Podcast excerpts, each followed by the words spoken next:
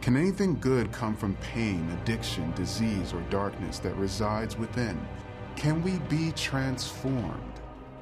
Can we find new hope for what we think is hopeless? What would happen if we were awakened to an idea that begins the work of restoration? What if that idea began to mend us?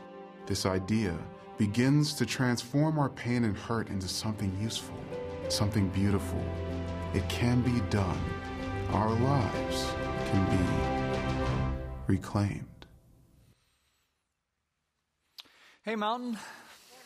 Good to see everybody. Hey, I like it when we can just say hello to everyone at each of our four campuses and online. Can we just greet everybody and say welcome to Edgewood, Abingdon, Mountain Road, Bel Air, online if you join us. Glad you're with us. Feels like more one church that way. Well, it's Memorial Day weekend, right? When thousands of Marylanders spend 16 hours in the car to sit on the beach for 45 minutes, right? Well, you're here. That's an important thing. Memorial Day, we spent a lot of time kind of looking back and uh, using our memory to think of things that aren't always pleasant but that are important to us. Not all memories uh, are good ones. And so, in this series of Reclaimed today, we, we want to, to ask whether some of the most difficult memories and some of the most horrible things that have happened to us can be reclaimed in the hands of God. Reclaimed is this series, you know, where it's kind of building off this thing in, in uh, building or whatever, where you take old stuff, junk that's like worthless for the scrap heap, right? And then, and then you refashion it and make something cool or new out of it, right? And this is, of course, what God does so well. With the pieces and the places and the parts of our life that we feel like are absolutely irredeemable or the, the most trash heap worthy, placing them in the hands of God and seeing just what He might do with that. And so we've talked about how God can, in fact, reclaim our pain. God can reclaim our pain. God can reclaim our like screwed up, dysfunctional, toxic church background. God can reclaim our dysfunctional families. We've talked about each of these. We, we talked last week, Jared had a very important um, um, message on how God can reclaim like our mental health challenges, like depression and anxiety. Next week, we'll talk about how we can reclaim our whole life, and we'll have that exciting baptism splash. Maybe that's your moment to get in the water. Today, we want to talk uh, about how God can reclaim abuse.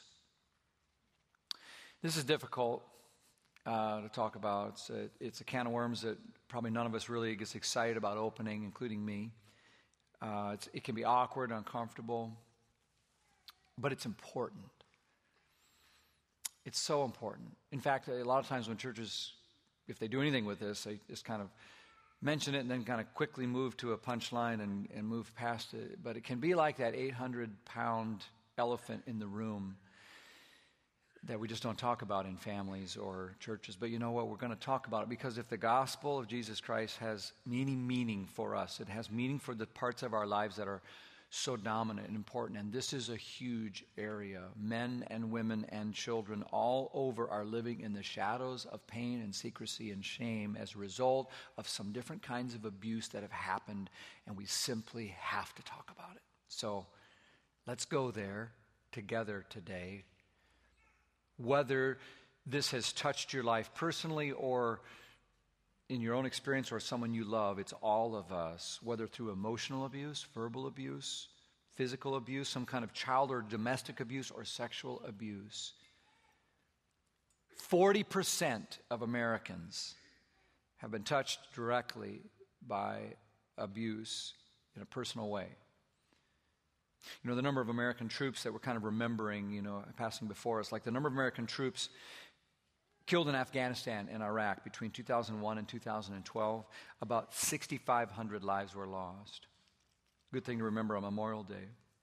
But the number of American women who lost their lives to their male partners during that same time period, twice as many. You know, we don't often have a Memorial Day about that kind of thing. About 55% of North Americans are victims of sexual abuse. One in three females will be sexually abused by the time they reach adulthood. One in three. One, two, you. One, two, you. One, two, me. So this is us. This is This is so real and pervasive and important. It's almost half of us dealing with this. And, and the reason it's so important is that it flies directly counter to the intention of God's design for us. That it, it, is, it is a direct strike. Abuse is a direct strike against the sort of nature of what God had in mind. When you go to the beginning of the Bible, the very first pages, Genesis chapter 1, verse 26 and 27, it says that God created human beings in his own image. And in the image of God, he created them. Male and female, he created them. And then God blessed them. Look at me and listen to me because somebody needs to hear this. First of all, you are created, you're not an accident. You were thought upon person and you're created in God's image, and that God desires for you to be blessed. That was the plan from the, uh, the beginning. It's what, it's what the theologians call the imago Dei. The image of God is planted inside of every single person, every single human. And the image of God, the imago Dei, there, is what gives us dignity and worth and value. Every single human being has inestimable value. Why? Because of how much money you make, because of your skin color, because of your family name, your financial portfolio, where you live? No, because you're created imago Dei, in the image of God. And what abuse does is it flies directly in the face of that and it dehumanizes and attacks that dignity because of the entrance of sin into the world. That sin has taken up residence in the hearts of humans that God created in his image, and they don't always reflect that image, and so some become abusers and some become the abused. And this is a direct attack on God and on his plan for instilling dignity and worth and value into every human being. And so you have Jesus saying very clearly in John chapter 10, verse 10, that our spiritual enemy, he calls him a thief. Satan's a thief whose purpose has an agenda, and it is to steal and to kill and to destroy. Jesus says, My agenda is exactly opposite, and that is to give us a rich and satisfying life, or you might say, a, a fully and abundant life. And there are people who have struggled with abuse, some of them listening to me right now, who say, I do not feel that full, abundant rich, satisfying life. And it's because a, an enemy has stolen, and abuse is one of the tools that the enemy uses to steal. He's stolen your childhood, stole your joy, stole your dignity, and he kills. He kills off your hopes and your dreams. He kills off so many things inside of us as we become sort of numb and dead to, to life. And, and he destroys so many things about relationships. And Jesus says, I have come to give life. I want to give some good news today to anyone who struggles with any kind of abuse. Whether it was a long time ago or still in your life today, the good news is that there is hope in Jesus Christ. And we want to offer, offer some ways to let some light into painful areas of our lives today. Some light and some hope because we need it. Because if you struggle with abuse, very often it leads you to sort of a, a, mindset that says, there's just no way forward for me. This is as good as it gets. There's no way. And, and you, you, you start believing lies about yourself and what's true about the world because you don't know what's normal because of your experience. And you feel dead on the inside because you've had to sort of seal off parts of your heart because you can't, you have to protect yourself. And, and to people like us who feel there's no way and there's lies and there's deadness, Jesus says in John 14, 6, I am the way, I am the truth for those lies, and I am the life when you're feeling only deadness. Now, we only have time to sort of touch on this and aim ourselves, hopefully, in a positive and helpful direction as we think about abuse. Abuse is, well, I think of, I think of Romans 13, where it sort of says, you know, take all the commandments of God when He said, I created you to bless you and to, uh, to live in dignity. You can sum up all of what God's desires are for us by saying, you know, love, love your neighbor as yourself. And he goes on to say, love does no harm to a neighbor. Well, abuse does harm a neighbor. It harms someone, and it can take so many different shapes. So you might talk, for example, about emotional abuse. Emotional abuse is just sort of maybe the fallout of so many other kinds of abuse, whether it be physical or violent abuse, or any kind of way of controlling someone through language or force or power or sex or money or, or uh, indifference or uh, uh, head games or, or um, anything like that. It's a kind of emotional abuse, and it deeply wounds people over time because of what it communicates about your dignity and your value. Proverbs 17 22 says that a cheerful heart is like good medicine, like man, just as a beautiful thing, and yet a broken spirit saps a person's strength. And I think so many times this is what abuse does to us. It sort of uh, saps us of our strength because we spend so much of our energy coping or figuring out how to make it all seem like it's okay that we have no energy left for that rich and satisfying life. Verbal abuse is sort of just one form of emotional abuse. It's like a lumberjack with, who's real skillful with the axe, who just knows the right way to lay it into that tree in that same spot where it cuts in deeply, and blow after blow it goes till the tree falls. Some people are like that with their tongues. Psalm 52 says, Your tongue plots destruction. It's like a sharpened razor, you who practice deceit. You love evil rather than good, falsehood rather than truth. You love harmful words, you deceitful tongue. This is the verbal abuse that sometimes slowly just goes away. It can be loud, it can be cursing, it can be yelling and screaming, it can be soft and subtle and passive aggressive, like a silent knife that goes in with not a sound. It's the thing you say to hurt me because you want to hurt me, because you want to take me down a notch because you want to belittle me, because you want to strip me away from my dignity and from my self confidence or from my self respect. And so we use slander and we use slurs and we use sarcasm, anything we can that will tear down, as opposed to Ephesians 4, which says, God's people don't use foul and abusive language. Don't use it. Let everything you say be good and helpful so that your words will be an encouragement to those who hear. Everything you say is either an encouragement where you're putting courage into someone or a discouragement. Uh, you're, you're literally discouraging someone, taking the courage out of them where they no longer believe they're who they were meant to be. So, are your words encouraging or discouraging? Are your words based on grief or grace? And these are the things that add up over time, like that axe in our soul. Some of us know firsthand what it's like to experience that kind of abuse. Sexual abuse is anytime one uses another human being and mistreats them for their own sexual gratification or stimulation. I want to share a story from Scripture so that you will see uh, this isn't new. And because it does such a good job of laying out so many of the classic aspects involved in abuse of this kind that so many of us have in our families. And I'll warn you, it's a little long and it's not pleasant. I don't recall this being one of my Sunday school lesson materials when I was a child. But it's where we live, so let's turn to 2 Samuel 13, 1 to 22. We'll take some time to read through that together. And you just observe and listen and think. Now, David's son, Absalom, had a beautiful sister named Tamar. And Amnon, her half brother, fell desperately in love with her.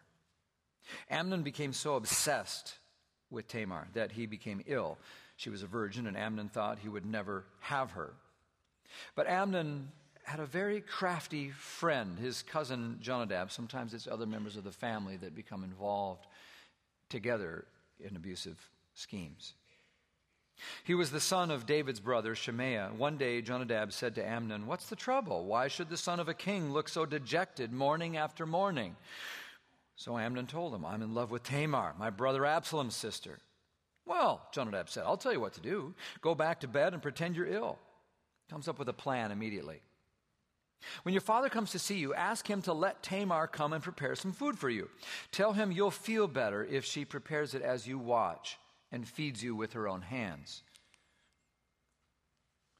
Preparing a situation that would seem sort of normal and build trust and invite proximity, seemingly innocent enough on the surface. So Amnon lay down and pretended to be sick. There's deceit at the core of this. And when the king came to see him, Amnon asked him, Please let my sister Tamar come and cook my favorite dish as I watch. Then I can eat it from her own hands. And so David, the father, agreed. Later, I would imagine he might have wished he had asked more questions. So he sent Tamar to Amnon's house to prepare some food for him. When Tamar arrived at Amnon's house, she went to the place where he was lying down so he could watch her make some dough. She was probably honored at that point to be asked. And then she baked his favorite dish for him, but when she set the serving tray before him, he refused to eat. Everyone get out of here, Amnon told his servants, and so they all left, and now they're alone. Then he said to Tamar, Now bring the food into my bedroom and feed it to me here. She had no choice. So Tamar took his favorite dish to him. But as she was feeding him, he grabbed her and demanded, Come to bed with me, my darling sister. No, my brother, she cried. Don't be foolish. Don't do this to me. Such wicked things aren't done in Israel. Where could I go in my shame? And you would be called one of the greatest fools in Israel. Please just speak to the king about it, and he will let you marry me. But Amnon wouldn't listen to her. And since he was stronger than she was, he raped her. Then suddenly, Amnon's love turned to hate. He hated her even more than he had loved her. Get out of here, he snarled at her. No, no, Tamar cried. Sending me away now is worse than what you've already done to me. But Amnon wouldn't listen to her. He shouted for his servant and demanded, Throw this woman out and lock the door behind me. And so the servant put her out and locked the door behind her.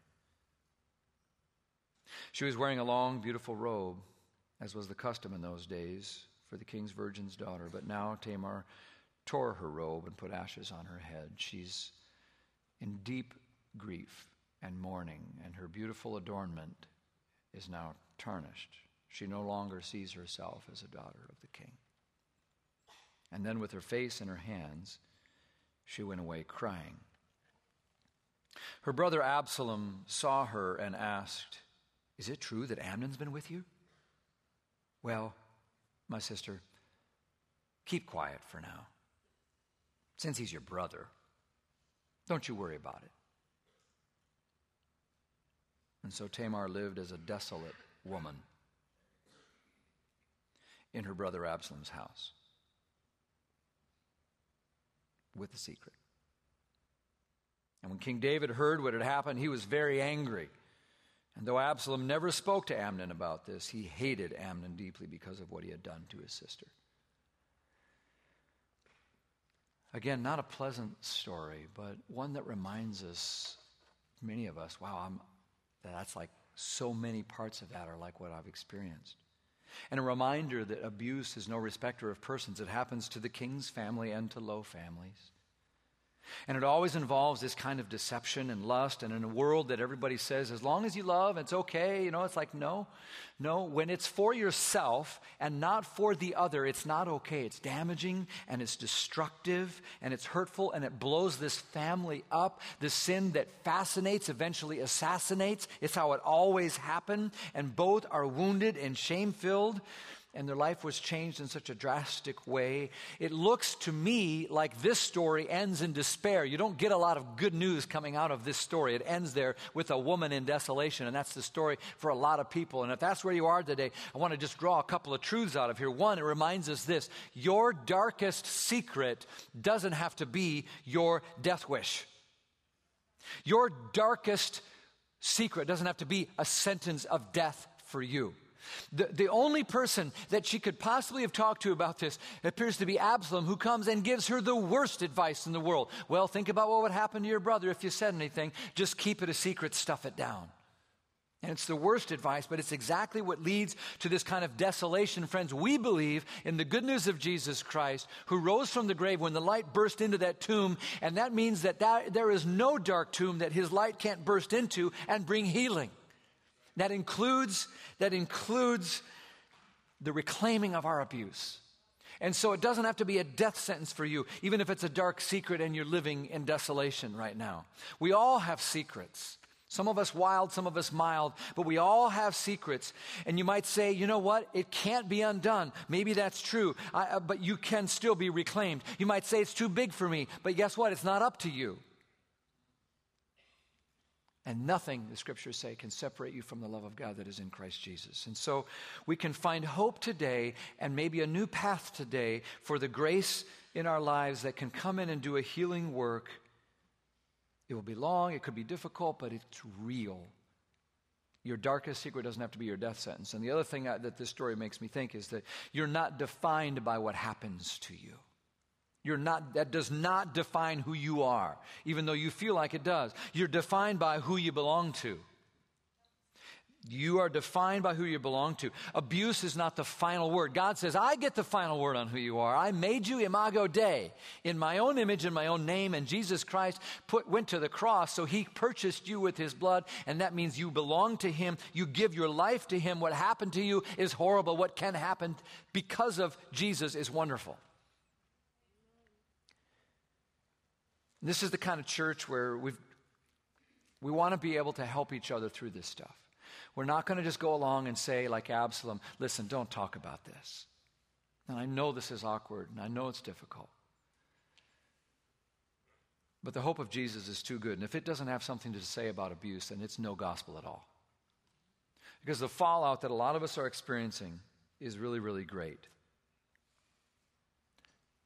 And so instead of just moving on to good news, I want to dwell just for a moment. I know this is painful. But maybe some of us don't fully understand some of the fallout of abuse of this kind. And if you do, it might do good to hear someone say that something that you are experiencing precisely. Because some of the fallout includes things like feelings of powerlessness or a sense of betrayal that runs very deep. Or maybe sometimes we feel just deep anger anger toward someone who did this to me, Anger toward my family for not protecting me. Anger toward myself for letting it happen. Or some kind of deep hurt we feel. Or we deal with all kind of self-protective defenses that we've built up around our heart because it hurts so much we had to do something to survive, but now it has thrown off our way of relating or intimacy with everyone in the rest of our lives and from the way we choose a date or a spouse or talk to someone at a party. Our ability to trust is changed. Our ability to, to, to, bond with our own parents is disrupted. The way we relate to God and think of God, like, after all, where was He? And many feel like they've lost their voice because, you know what? We said no. I didn't want it to happen. I told someone, and still no one heard me. Maybe I don't really deserve a voice and the deep sense of shame that grips you, where you live with this dirty secret and we feel like damaged goods that mark us for life, and so we just are forced to hide it in a sort of cloak of denial and not even admitting it to ourselves sometimes. And so we stuff the pain under the surface as we learn to cope. And the part of you that loves and trusts and latches onto people and enjoys intimacy and expresses joy and all that happy stuff is dying away slowly inside of you because we're more preoccupied with terror and memories and dreams and fear of rejection and a fear that we're deficient in somehow, a way of not measuring up. And so we lose ourselves in the meantime in a pursuit of perfectionism or some kind of workaholism or lose ourselves in depression or addiction or substance abuse or eating disorders or some kind of sexual dysfunction dysfunction, or we'd struggle with ulcers, or, or some kind of backache or tight jaw or chronic headaches, all can be tied into some of the fallout of this, all under a cloak of depression that tells us we're helpless, we're unworthy, we're dejected, we're damaged, we're cheap, we're, and we're so angry, and we have this self worth struggle that just tells us we're stupid, and, and we sabotage ourselves and pull the rug out from under our feet all the time because we feel like if this is really who I am, then I don't deserve to have good things happen in my life. And all of that and so much more is what so many of us struggle with, and God weeps at it. And we need to weep together about it. We need to say, it's not right, it's not what God intends, and there is hope in Jesus Christ out of that. God is the one who looks upon us when we feel like we're a, a, reed ready to break or snap. And, he, and, he, and he's not going to just sort of ignore that. Isaiah 42 says, He will not crush the weakest reed or put out a flickering candle. He sees that you're about to go out, and He will faithfully administer His justice in His time and His way. This, this look at the cross of Jesus Christ is so much hope for us because it reveals the possibility of the reclaiming power of God to the worst that humans can do to one another. Jesus suffered that terrible abuse for our good. And when you feel like it seems that the cruelty of the world calls into question the proof of a loving God who's really in control, you look at the cross. And the cross doesn't exactly answer the question, why me? But it does answer another more important question Am I loved? With a resounding, profound proof of sacrificial love on your behalf, and an evidence that not only does God love you, but God hates the sin and He hates what's happened in your life, and He's deadly serious about not letting His creation succumb to the evils of this kind of sin. And that's why he allowed the ravages of sin and the wages of it to fall on his own son as he was abused on the cross, enduring our shame so we could be set free from all of it. We can be reclaimed. I, I want to just offer two sorts of maybe key words that will set us on a pathway toward life that's rich and satisfying like Jesus intends. Just two words to get us started and to open the door of hope and let some light in today where it needs to be let in. So Jesus can reclaim us. The first word is the word honesty. Honesty. The most important thing, if you've been abused, is eventually to peer deeply into your own wounded heart and acknowledge what's there so you can move past some of the powerful forces of denial about what's happened and become a person who can let that truth surface so it can come up into the hands of the one who can reclaim it. Let the truth surface and say even the words, I have been abused. Honesty. There's such a powerful force at work when we're abused. Because of the shameful forces that go at work in our minds, a powerful force tells us, with everything in us, to turn our eyes away and pretend that things are fine because the pain is so great, we've got to survive. And so we find these ways to sort of get on with life as if nothing happened because we have to cope. It's not your fault, but it's what we all do when we get abused like this. But really, it's like trying to keep a beach ball under the surface. It takes so much energy and it's so hard, and we're just like working everything we can to keep it from coming up. And, and, and at, at, what we're saying is honesty is where you let it rise to the surface and admit this has happened so that the work of restoration can begin because it can't until we face the truth. It's hard. Honesty's hard because denial works for us because with, if, if I stay with denial, then I don't have to be honest enough about my anger at God. Or I don't have to be, I don't have to deal with the possibility that if I said something about this, it might, it, to me or anyone else, it, it might not reflect well on people that I want to hold in high regard. Or, or I might, I might have to sort of admit that the reason I struggle in relationships today is tied to this. And it's hard because sometimes just bringing out our true self, like all of the shame and that, it, that I, to admit to, to God or anyone that I'm full of anger and I'm, I'm wounded and I'm lonely and I feel worthless and I've repressed these memories and I don't want to deal with that and I've suppressed these, these emotions and I don't want to have to deal with that. It's hard.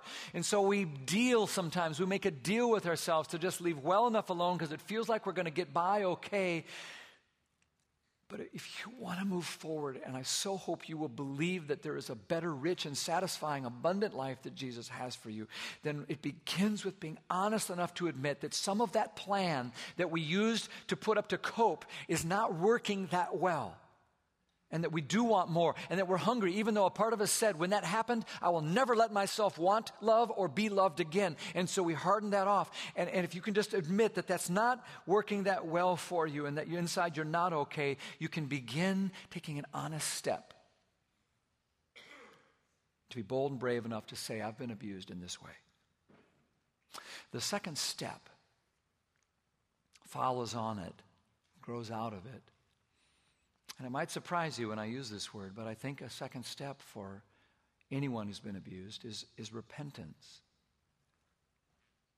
And by suggesting that you need to repent, what we're not saying is to a victim that anything that happened to you is your fault or that you need to repent of the abuse. No, no, no, no, no, no. A thousand times no. You don't need to repent. It wasn't your fault. You didn't deserve it. No.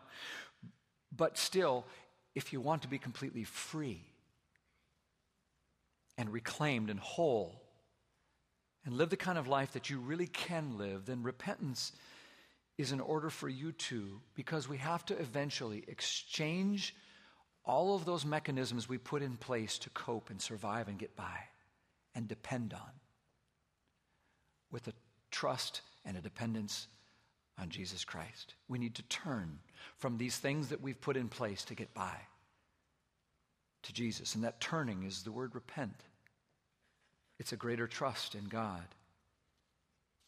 Because along the way, it's not your fault.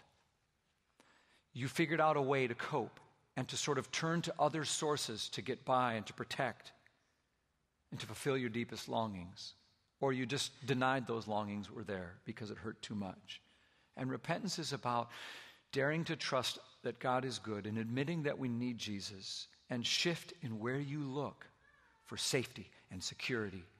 Getting past some of the fear that has locked you up in a tomb that's killing you inside. Ultimately, repentance is a hungry, broken heart turning to God and admitting that I've been leaning on some other stuff other than you. And the Bible calls that idolatry, which is why we need to turn from it. And so we can let God in to even the broken places. You remember that story of the prodigal son that Jesus told about that boy who ran away from home? He thought he was going to be great. Thought it was going to be awesome. It turned out it wasn't so great. And eventually he comes to himself and he says, I'm eating garbage. This is terrible. I need to go home. He realized he was dissatisfied with the good life. And so he went home to the father knowing, fearing that he might face possible rejection, but he went anyway. And this is the move. This is the repentant move that an abused person needs to dare to take out of a broken heart, be dissatisfied enough with what you're doing eh, to say, I, am not fully able to make my life work. I'm in a pig pen and I'm willing and to try trading in some of my stuff, my mechanisms here that I've depended on for real life in Jesus if he'll have me. And you turn toward home. And when that boy turned home, he had a father run to him, embrace him, and throw a party and celebrate, and his life got better, and yours can too. Yours can too. And you'll meet a weeping, joyful father when you say, I surrender. This happened to me, and I need help. I want to be able to love other people. I want to stop hiding. I want to stop playing the game. You can be reclaimed to intimacy and joy and self respect and healthy relations as you cry out for grace God delivers. But whatever you've put up in your heart, that wall of protection you put around because you knew you had to do something to survive.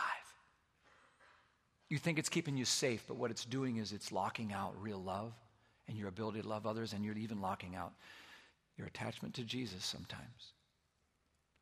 So if you let that door open in that wall, the flood of Jesus' light will come in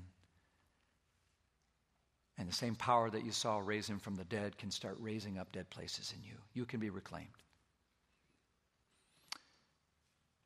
Let me offer just a couple of practical words to a few different people.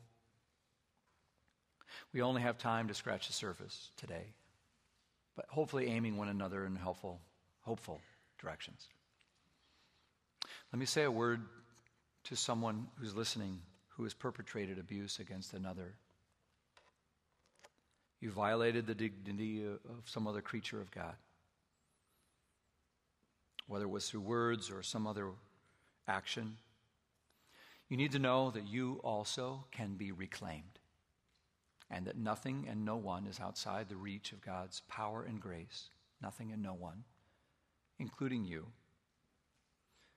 The path forward is not easy or simple or quick, and it won't do merely to say, I'm sorry and write a note and cry some tears and ask for forgiveness. There's more. But for you, the only path forward where you can have a real life other than living in denial or self absorption or self contempt is through the same avenues of honesty and repentance. Honesty and repentance. And don't allow your callousness or your money or your family or your protection that you have to build a wall around your heart that keeps you from real change. And if you're not doing everything you can to help, including financially, someone you've abused, then I don't think you're quite ready for this yet. A word to the non offending parents. You found out that your child has been abused, and maybe they're an adult now or somewhere along the lines. Most cases, the parent who's not the abuser parent feels tremendous sense of guilt and self-contempt for not protecting or being there or for being ignorant about it all. And you feel profound anger at the abuser for not sharing more of the information and, at, and for the, the one who was abused even sometimes. I just want to encourage you to be aware of all those things and they can hinder the process of change for your child.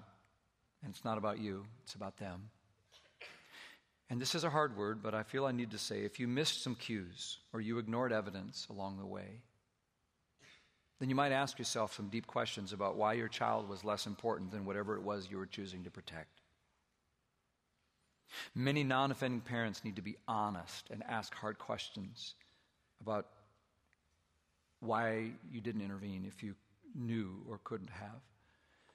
And if there's no way you could have known, you need to also be honest about that.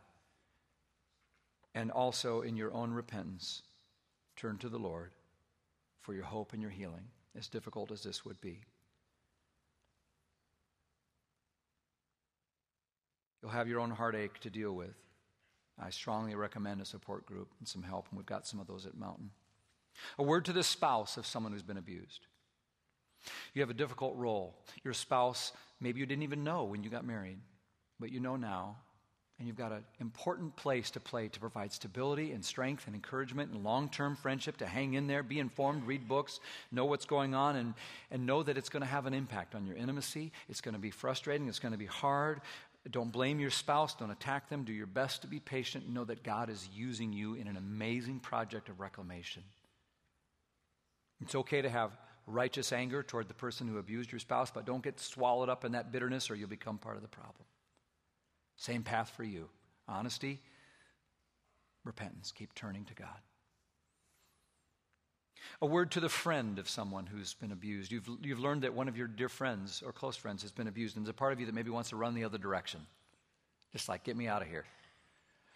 But real friends, as you know, hang in there, even through the frightening terrain of this kind of stuff.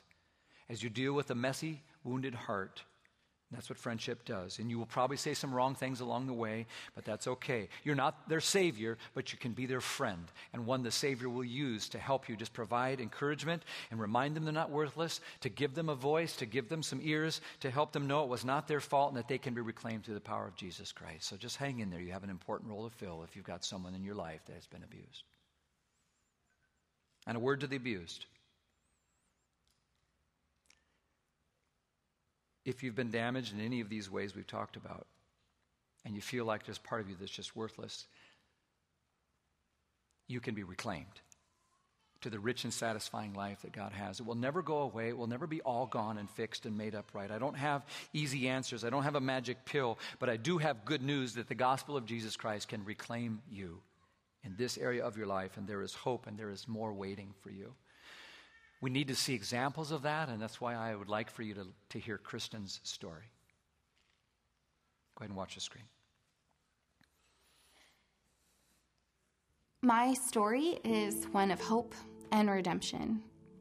I experienced sexual abuse and trauma um, in middle school and through high school. And it's part of my story, but it doesn't define who I am.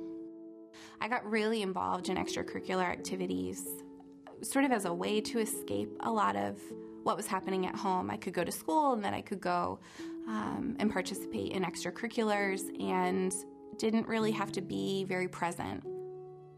And it was through those extracurricular activities that I experienced abuse um, at the hands of adults who really were there to be protecting us.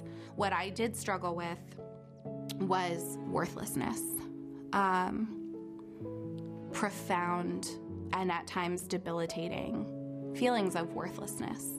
And I'm not gonna lie, I still really struggle with that today. The difference is I know what to do with those feelings. I kind of continued through middle school and high school, doing well in school, doing well with my friendships and my other relationships. And then I met my husband, and I was 18. We got married and we had our son.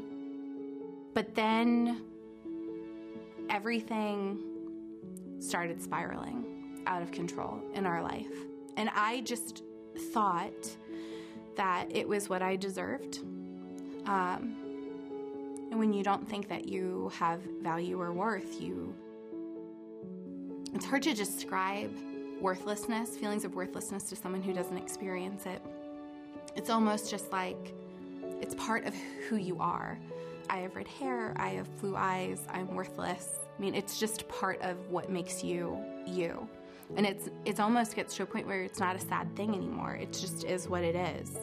I did start feeling Jesus call me and pull me, and I felt this urge to just run towards him as fast as I could. And I, I sought him, I sought a relationship with him in the church, and eventually that led us to Mountain. I wanted so badly to have this freedom that I saw in others.